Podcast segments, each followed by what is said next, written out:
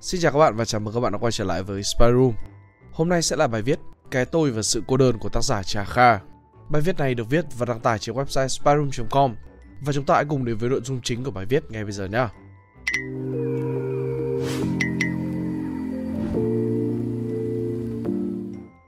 Các bạn đã bao giờ thắc mắc tại sao đa phần các bài viết nổi bật nhất trên Spy Room đều đem đến sự khích lệ lớn lao hay là chưa?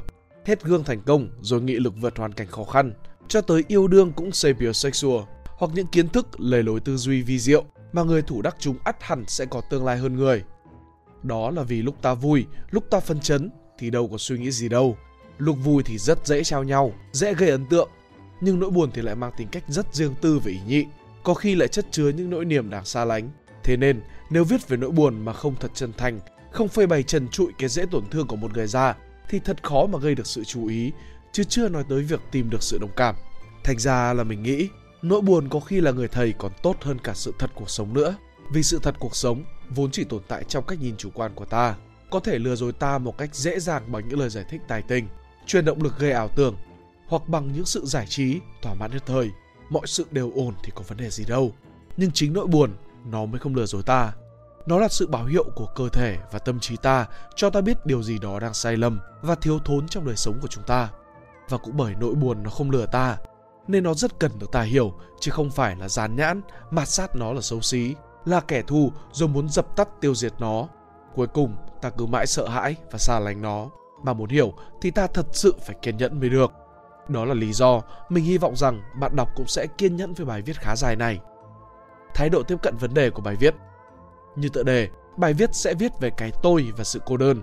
Viết về cô đơn khó chỗ sẽ thật vô ích nếu cứ cố gắng giải thích cho thật khách quan và thuyết phục bởi mọi sự cô đơn được cân đo đong đếm, được trung bình cộng, trở thành theo nghiên cứu của các nhà khoa học với những oxytocin, dopamine, serotonin, dopamine, vân vân thì hẳn đều sẽ rất khác so với nỗi cô đơn đầy tính riêng tư và độc nhất của mỗi chúng ta đây.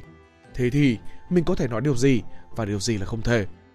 Hóa ra nếu viết về cô đơn một cách khách quan thì cái khách quan đó đã xa rời cái cô đơn của mình mất rồi.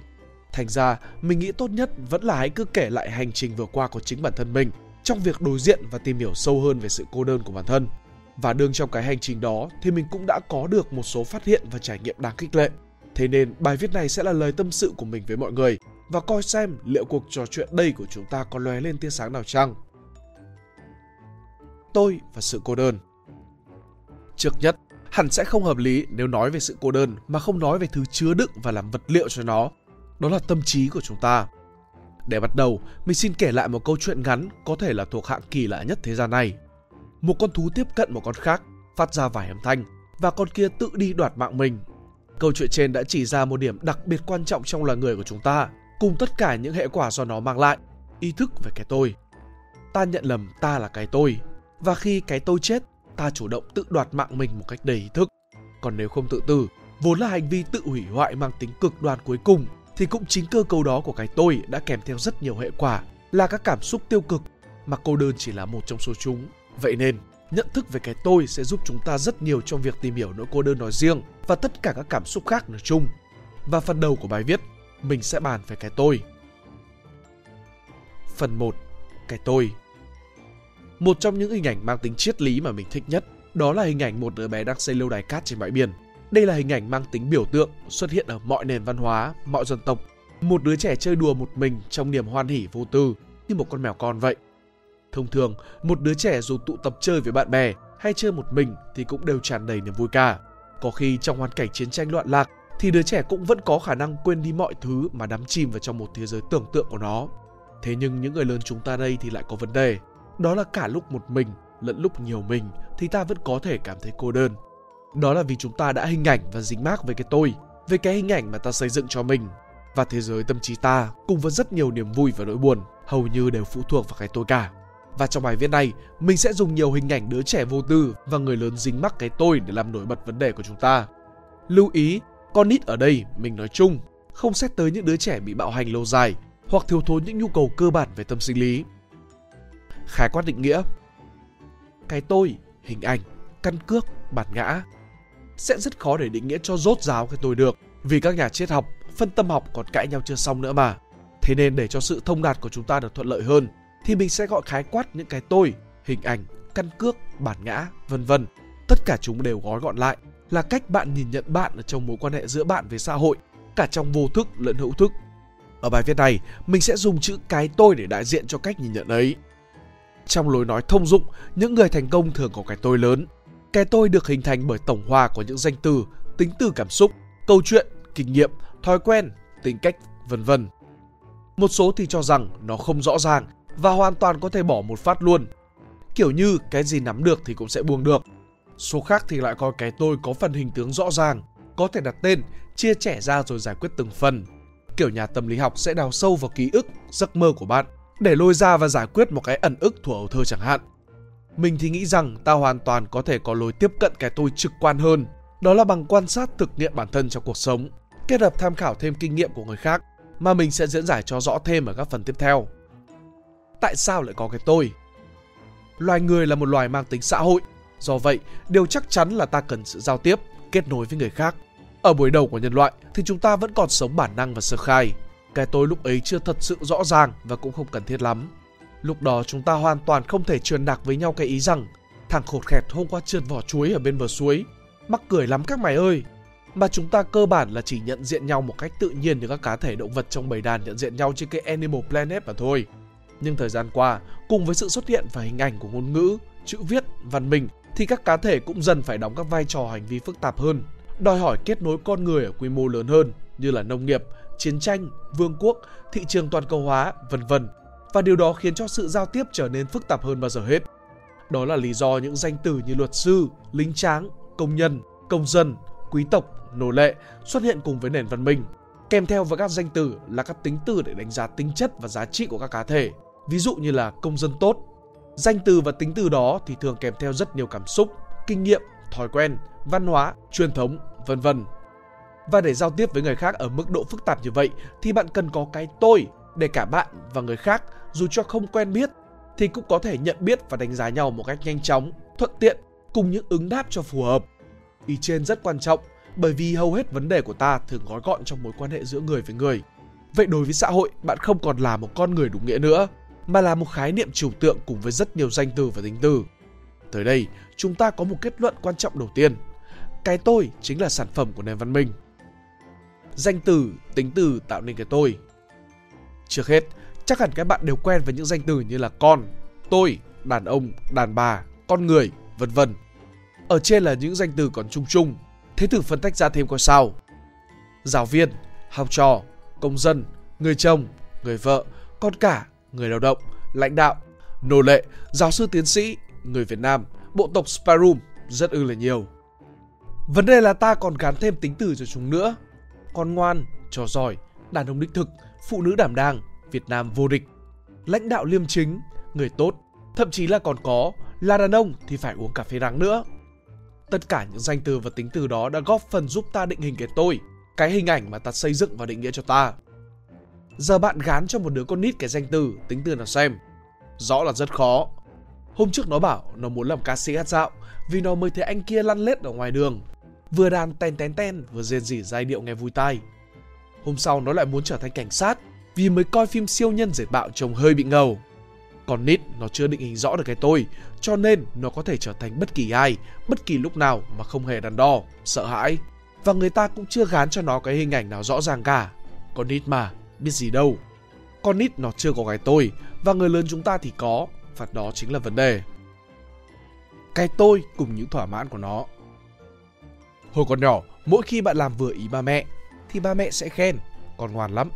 Và cùng với đó là phần thưởng thỏa mãn thể lý, ví dụ như kẹo ngon đem đến cảm giác sung sướng. Những tính từ như ngoan chính là dấu hiệu của phần thưởng. Và khi thỏa mãn thể lý lặp đi lặp lại nhiều lần, não sẽ hình thành thói quen mang tính tâm lý tự động. Thành ra con nít chỉ cần được khen, chưa cần phần thưởng là nó đã thấy sướng rơn rồi, vì nó biết chắc sẽ được thưởng.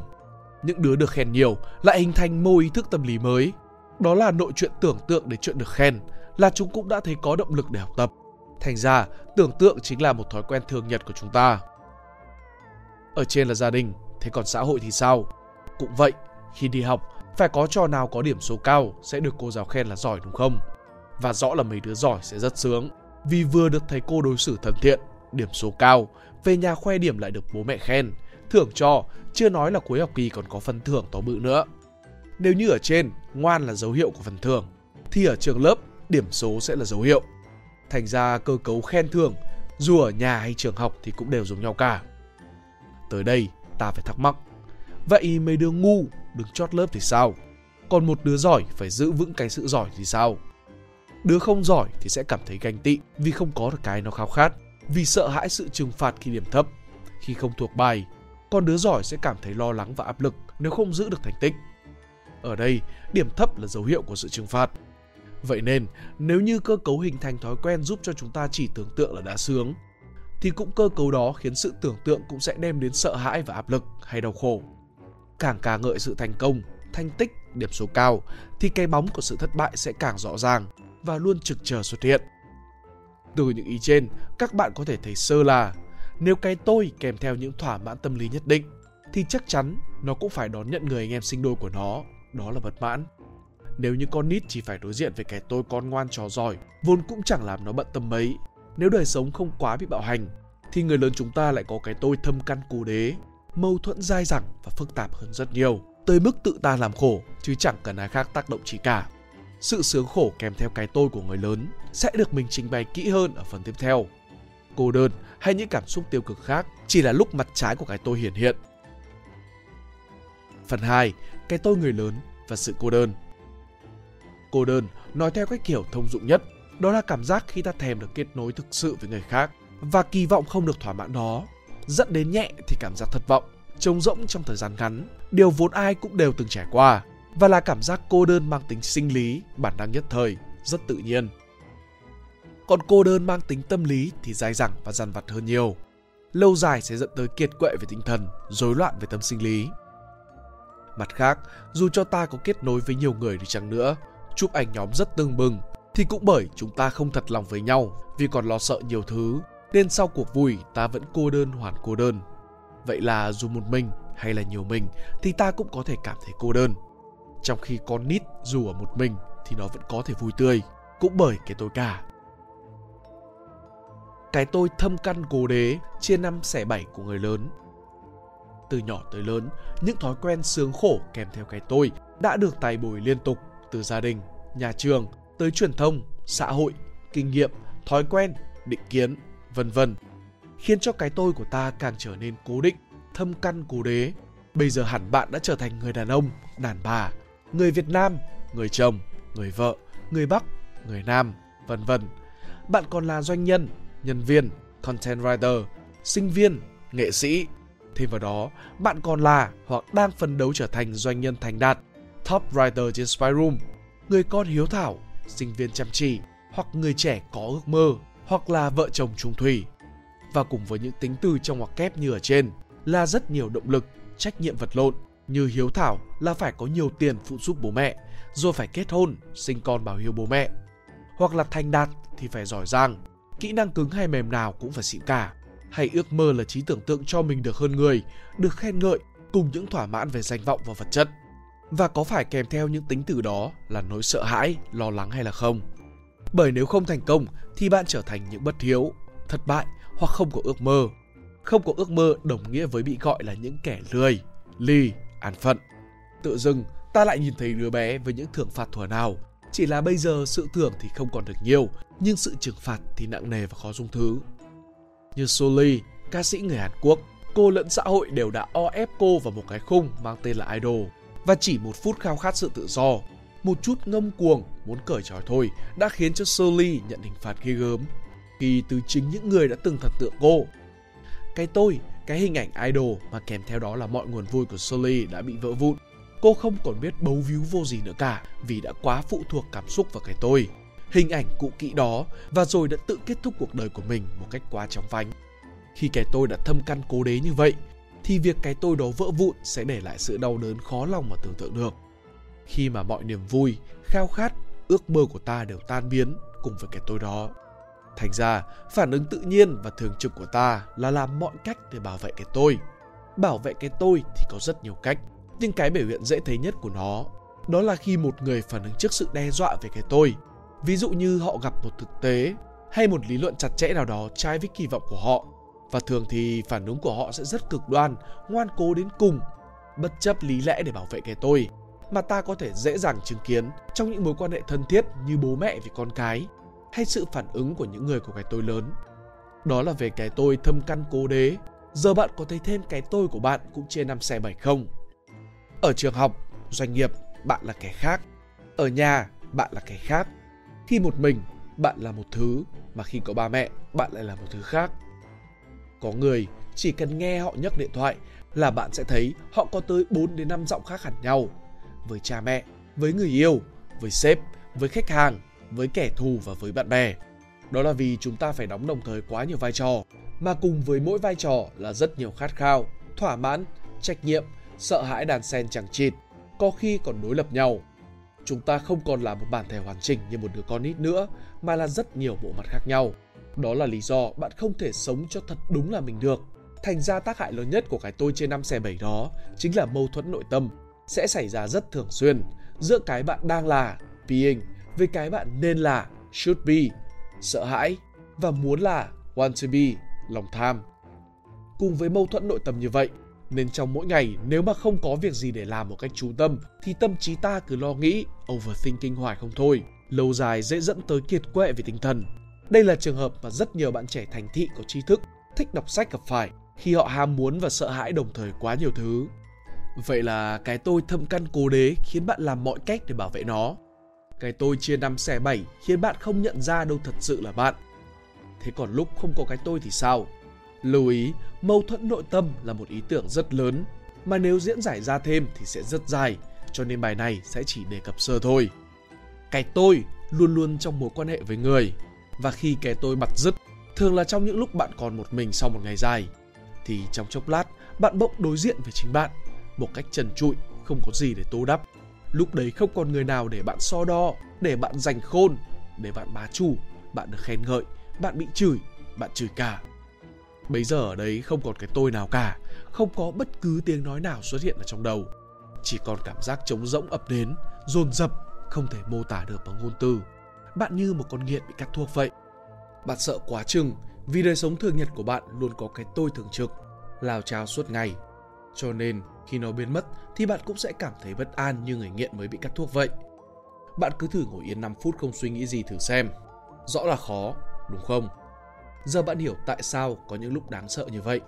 Phản ứng đầu tiên của tâm trí bạn về nỗi cô đơn, với cảm giác đau đớn, trống rỗng, đó là nó kích thích những lời nói và những trí tưởng tượng mang tính tiêu cực ở trong đầu bạn, làm bạn càng cảm thấy tệ hơn. Thế là bạn bức bối quá, bạn cầu sự giải thoát, mà giải thoát bằng cách nào? đó là bạn tìm sự giải trí để né tránh nó, cảm giác và tưởng tượng tiêu cực. Hoặc bạn lao ngay vào công việc để dập tắt, lấn át nó. Hoặc bạn tìm đọc sách để giải thích nó. Tin hoặc là ảo tưởng rằng mình sẽ có một cái tôi rõ ràng hơn với thật nhiều niềm vui. Ngay cả cái mong muốn được kết nối với ai khác, nếu mà không vô tư thì cũng chỉ giống như một hình thức giải trí mà thôi. Một là bạn để né tránh, quên đi cái tôi tiêu cực hoặc là tìm đồng minh để cổ vũ cho cái tôi tích cực mà thôi bạn hãy thử nhớ lại xem có phải lúc bạn tụ tập bạn bè, luyện manga, anime, chơi game hay đọc sách, đọc blog thì bạn quên mất cái tôi hoặc ước ao một cái tôi cao vời vợi hay là không. Và những lúc như vậy ta đều thích cả vì một cái tôi nó khiến ta mâu thuẫn nội tâm, mệt mỏi quá rồi. Nên những lúc quên đi cái tôi thì cơ thể, tâm trí ta sẽ lại trở nên nhẹ nhõm, tích cực. Hai là ảo tưởng cái tôi xịn sò thì luôn đem đến sự khích lệ, thế là cũng một thứ thỏa mãn như nhau Ba cái công cuộc đó, né tránh, lấn át và giải thích vốn đã được ta thực hiện suốt cả đời và chúng cũng đã thành công ở một mức độ nào đấy. Khi ta vui, ảo tưởng thì có vấn đề gì đâu chứ. Nhưng cô đơn thì nó không đi đâu cả. Bạn làm sao mà trốn tránh, lấn át, giải thích bạn thật sự, bản thể trần trụi của bạn mãi được. Khi giải trí, công việc, tri thức trở nên quen thuộc, nhàm chán và không còn ý nghĩa nữa, hoặc bỗng dưng cái tôi bị đổ vỡ vì một hoàn cảnh ngặt nghèo nào đấy của số phận, có khi là một tiếng sau cuộc vui, vài ngày sau cái kế hoạch xịn sò, hay là 10 năm sau, khi mà đôi vai đã không còn gánh nổi mớ trách nhiệm nặng nề, khi mà hình tượng ngụy tạo đã bị đập cho vỡ vụn, thì cuối cùng ta lại đối diện với ta đây, một bản thể không còn cái gì để bấu víu vào, một con người trần trụi đối diện với sự cô đơn. Thật ra, cô đơn hay trống rỗng, buồn phiền, âu lo, lạc lối, tất cả chúng đều là tổng hợp của một mớ cảm xúc hỗn độn trong cơ thể, tâm trí ta Không phải cứ đặt tên thì ta sẽ nhìn rõ được chính xác chúng, rồi hy vọng giải quyết được chúng. Cảm xúc hoàn toàn không thể diễn tả bằng ngôn từ cho chính xác được. Thành ra lý trí hay những sự giải thích hùng hồn rất khó khăn trong việc nắm bắt và hiểu cảm xúc của chính mình. Thế nên mình thấy rất hiệu quả để hiểu rõ hơn những cảm xúc tiêu cực ở trong ta, giúp ta quen với chúng hơn và không còn quá lo sợ về chúng như trước nữa. Đó là hãy đối diện, quan sát cái mớ cảm xúc hỗn tạp kia. Giờ bạn xem kỹ xem, có phải lúc cảm giác cô đơn xuất hiện, bạn cảm thấy rất kinh khủng hay là không? Đó chính là lúc quan trọng, là lúc bản thể chân trụ của ta xuất hiện. Sau khi cảm giác đó chợt đánh ta một phát, nó liền kích thích sự tưởng tượng, những ẩn ức, những sự kiện và đặc biệt là những ngôn từ do ta nói hoặc do ta tưởng tượng người ta nói với ta xuất hiện ồ ạt. Ngôn ngữ chính là dấu hiệu của giao tiếp và cái tôi thì luôn xuất hiện ở trong sự giao tiếp. Nếu bạn có thể quan sát nhanh thì bạn có thể bắt gặp các văn bản ngôn từ đó đang nói gì. Mình cô đơn quá, mày là đứa bất hiếu, nó là đứa thất bại, mình quá vô dụng, cuộc sống này quá bất công, ôi tương lai mình chắc khổ lắm đây, đại loại vậy. Khi mà cái cảm giác tiêu cực, ức chế ập đến, những sự tưởng tượng và ngôn từ trong đầu cũng sẽ mang tính chất tiêu cực, phòng vệ để ứng với chúng. Mà có phải ngôn từ thì sẽ kích thích, gợi nhớ lại một đống thứ không? Ví dụ thôi, hồi xưa bạn đã chứng kiến cô giáo đánh đòn rất ác liệt một đứa bạn học, chửi nó là đồ thất bại. Thì cái chữ thất bại đó cùng cảm giác, ký ức đáng sợ đó, nó ghim vô tiềm thức của bạn và bạn hoàn toàn không thể nhớ và ý thức được chúng. Chúng chỉ xuất hiện trở lại cùng với tưởng ngữ thất bại, dưới dạng các cảm giác ớn lạnh và cảm giác đó lại kích thích đủ chiều hướng. Đá qua một chuyện khác mà chuyện này lại xuất hiện trong trí tưởng tượng của bạn, cùng với các trao đổi ngôn từ giữa bạn và các nhân vật với nhau. Bạn sẽ tưởng tượng người yêu nói gì với bạn, rồi bạn sẽ đáp trả ra sao để bảo vệ cái tôi.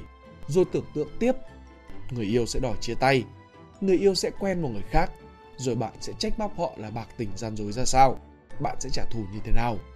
Ngôn từ cứ thế mà đẩy trí tưởng tượng của bạn đi quá xa, quá ảo, quá cực đoan, khác biệt hoàn toàn với sự thật. Tâm trí bạn lúc này quá ngợp vì đống liên tưởng vào ngôn từ ấy. Những sự tưởng tượng trong đầu đó giết rồi sẽ tạo thành những thành kiến. Ví dụ, mình chân thành, nó giả dối. Gia cố thêm cho chúng, rồi một dịp nào đó nó sẽ bật ra bằng lời nói. Khi mà bạn phản ứng với người ta, và từ đó bạn mới cảm thấy lời nói đó ngu ngốc như thế nào. Ý em không phải là vậy nhận thức về sự thiếu hiểu biết của bản thân đã giúp cho chúng ta nhận ra rằng mấy lời nói trong đầu và những lúc cảm giác tiêu cực xảy ra đa phần đều là sai lầm phi logic cả thậm chí còn gây thêm những ức chế mới và do vậy, mình đã chọn cách chỉ thuần quan sát cảm xúc, tắt đi chức năng ngôn ngữ trong những lúc như vậy và khi làm vậy, thì điều gì sẽ xảy ra lục những câu nói đầu tiên bắt đầu lao nhau, mình nhận thấy chúng rồi mình ý thức, ok, tắt chức năng ngôn ngữ nào và các nhân vật trong trí tưởng tượng tự dưng trông rất mắc cười, như phim cầm vậy. Còn nếu là giọng nói của mình bị tắt, thì cái còn lại là một mớ cảm xúc lùng bùng. Tắt ngôn ngữ không chỉ là tắt giọng nói mà còn tắt cả chữ viết của mình và người khác nữa. Ví dụ những bình luận ở trên mạng với nhau. Một hồi sau, cây mớ cảm xúc đó, cây mớ hơi thở rộng, lồng ngực thắt lại, tim nhói lên, đập thình thịch, người như muốn đổ dạp xuống. cây mớ không thể mô tả đó, nó tự dưng biến mất sự tưởng tượng ghê sợ cũng mở dần rồi biến mất theo luôn. Cảm xúc tiêu cực giống như cơn hỏa hoạn vậy, mình không tiếp thêm xăng cho nó, một hồi là nó hết cháy. Tâm mình tự dưng hoàn toàn tịch lặng. Một cảm giác sung sướng ập đến. Thế là mình được hội ngộ cái bản thể trần trụi này đây. Những lần sau, khi cô đơn, buồn chán, thất vọng và trì hoãn tự dưng đến, mình thường ngưng mọi chuyện lại, ngồi yên, chào đón chúng một cách tự nhiên. Thế là lát sau, chúng tự biến mất nhẹ nhàng như cơn đói bụng vậy. Ồ, hóa ra nó không đáng sợ như là mình nghĩ. Lời kết Một buổi chiều nọ, trời Sài Gòn đang nắng bỗng chuyển sang âm u. Từng cơn gió nổi lên, giật mạnh cửa sổ nghe ầm ầm. Thế là mình ra đứng ngay ở hiên nhà để đón cơn mưa, làn gió mang hơi ẩm và cái mát lạnh của mưa phả vô mặt mình. Những cành lá rung lắc mạnh, cảm giác lúc ấy khiến mình mê tơi, sung sướng khó tả những kỷ niệm thời con nít cởi trần tắm mưa tung tăng khắp phố phường lầy lội lại tự nhiên ập đến mùi của cảm giác đó cứ như vị của tự do vậy phải chăng những lúc như vậy, những lo lắng, bộn bề của cuộc sống tự dưng biến đi đâu mất, chúng ta được tự do hoàn toàn chỉ có một tâm trí tự do hoàn toàn khỏi tất cả những cái tôi, những định kiến, lo lắng, hơn thua, tham lam mới có thể cảm nhận được hoàn toàn hương vị của cuộc sống như nó vốn là. Mà có phải để tự do khỏi tất cả những cảm xúc tiêu cực đó, để không bị chúng ám ảnh nữa, thì ta phải hiểu chúng chăng? Những lời thì thầm của cơ thể và tâm trí cho ta biết có điều gì đó đang sai lầm và thiếu thốn ở trong đời ta. Và để hiểu chúng, chi bằng ta ngồi lại, đối diện và cuối cùng là tự chúng rời đi một cách tự nhiên. Hiểu chính là buông xả thanh thản. Cảm ơn các bạn đã đọc bài. Cha Kha. PS. Giải thích thêm về tắt chức năng ngôn ngữ. Tắt chức năng ngôn ngữ là để quan sát được cảm xúc. Nhưng muốn tắt đúng thì là không dễ vì cần có nhận thức. Nhận thức càng rõ thì động lực càng lớn về bản chất của ngôn ngữ. Mà chuyện đó lại hơi khó giải thích một tí. Vì quá khó giải thích và không dám giải thích vấn đề của văn minh, thu phục đám đông. Nên mấy cái tôn giáo hay kêu người ta đọc thành tiếng đều đều cái kinh của họ để dập tắt cả hai luôn giọng nói và cảm xúc. Niệm nam mô a di đà hay thiền chú tâm và hơi thở đều là hình thức cùng một lúc dập tắt giọng nói và cảm xúc. Chính vì dập được cảm xúc và suy nghĩ giọng nói nên thường đi chùa hay là thánh đường về là người ta sẽ thấy rất sảng khoái. Nhưng đó chỉ là lợi ích rất ngắn hạn phân biệt được hai món cảm xúc bản thể đang là và giọng nói ngôn ngữ văn minh cái tôi muốn là, nên là. Lo nghĩ, overthinking chính là cái cần đạt được nếu muốn hiểu bản thân hơn và tìm được cái vui thực chất và lâu dài hơn. Sau khi tắt chức năng ngôn ngữ, aka ngưng lại cái giọng nói của mình, người khác và cả văn bản người ta hay là mình đang ghi ở trong trí tưởng tượng thì cái còn lại trong não chính là cảm giác lùng bùng. Tìm thấy được cái cảm giác đó là một phát hiện mang tính chất cá nhân rất lớn. Sau đấy nếu mà thực hành nhiều hơn, thuần thục hơn thì mấy cảm xúc tiêu cực rõ ràng là không đáng sợ như ta vẫn thường nghĩ nữa. Vì không có giọng nói, ngôn từ kích thích ật ức, cảm xúc, trí tưởng tượng thì đống cảm xúc thiếu xăng đó sẽ tắt rất sớm. Đó là lúc cá nhân đã ý thức phân biệt rõ đâu là cảm xúc, đâu là giọng nói. Và khi quen với việc quan sát cảm xúc vốn chỉ đem lại đến lợi ích ngắn hạn nhưng lại rất cần thiết để chúng ta bình tâm hơn thì cấp độ cao hơn chính là đuổi cái giọng nói, nhìn ra chính xác cái vấn đề của mình, theo đuổi và nhận ra bản chất của văn bản qua giọng nói chính là lợi ích dài hạn. Văn bản đó thường kiểu như thế này, nó quá ngu nên không hiểu mình, mình quá vô dụng, cuộc sống quá bất công. Thôi tương lai toang rồi. Đây là những văn bản duy ngã, self-centered activity, khác với văn bản vô tư, mang tính sáng tạo và không có cái tôi. Nhận ra các câu, các văn bản đó và theo đuổi phản biện chúng đến cùng để thấy bản chất của chúng ta, aka từ bỏ dần những cái tôi, chính là cái cấp độ cao hơn đó là cấp độ của các nhà trí thức và học giả khi họ chẳng ngán tư tưởng nào cả và ít khi so sánh bản thân với người khác, aka những câu nói tôi ngu lắm của Socrates, Lão Tử, Richard Feynman, vân vân. Khi bạn đã có thể cởi bỏ dần những cái tôi, thứ vốn khiến cho tâm thức của bạn trở nên nát vụn và trì trệ, thì bạn sẽ có cơ bay cởi trói được cái bản thể. Cái bản thể bị những cái tôi ảo tưởng che mờ, lấn át đi mất. Cái bản thể tràn đầy năng lượng, thúc giục bạn dũng cảm dấn thân vào miền chưa biết. Nếu các bạn thích bài viết này, hãy like và share để ủng hộ chúng mình. Đừng quên bấm nút subscribe và nút chuông bên cạnh để không bỏ lỡ video nào bọn mình ra trong tương lai. Cảm ơn các bạn đã lắng nghe. Đây là Spy Room của mình là Pink Dot. See ya!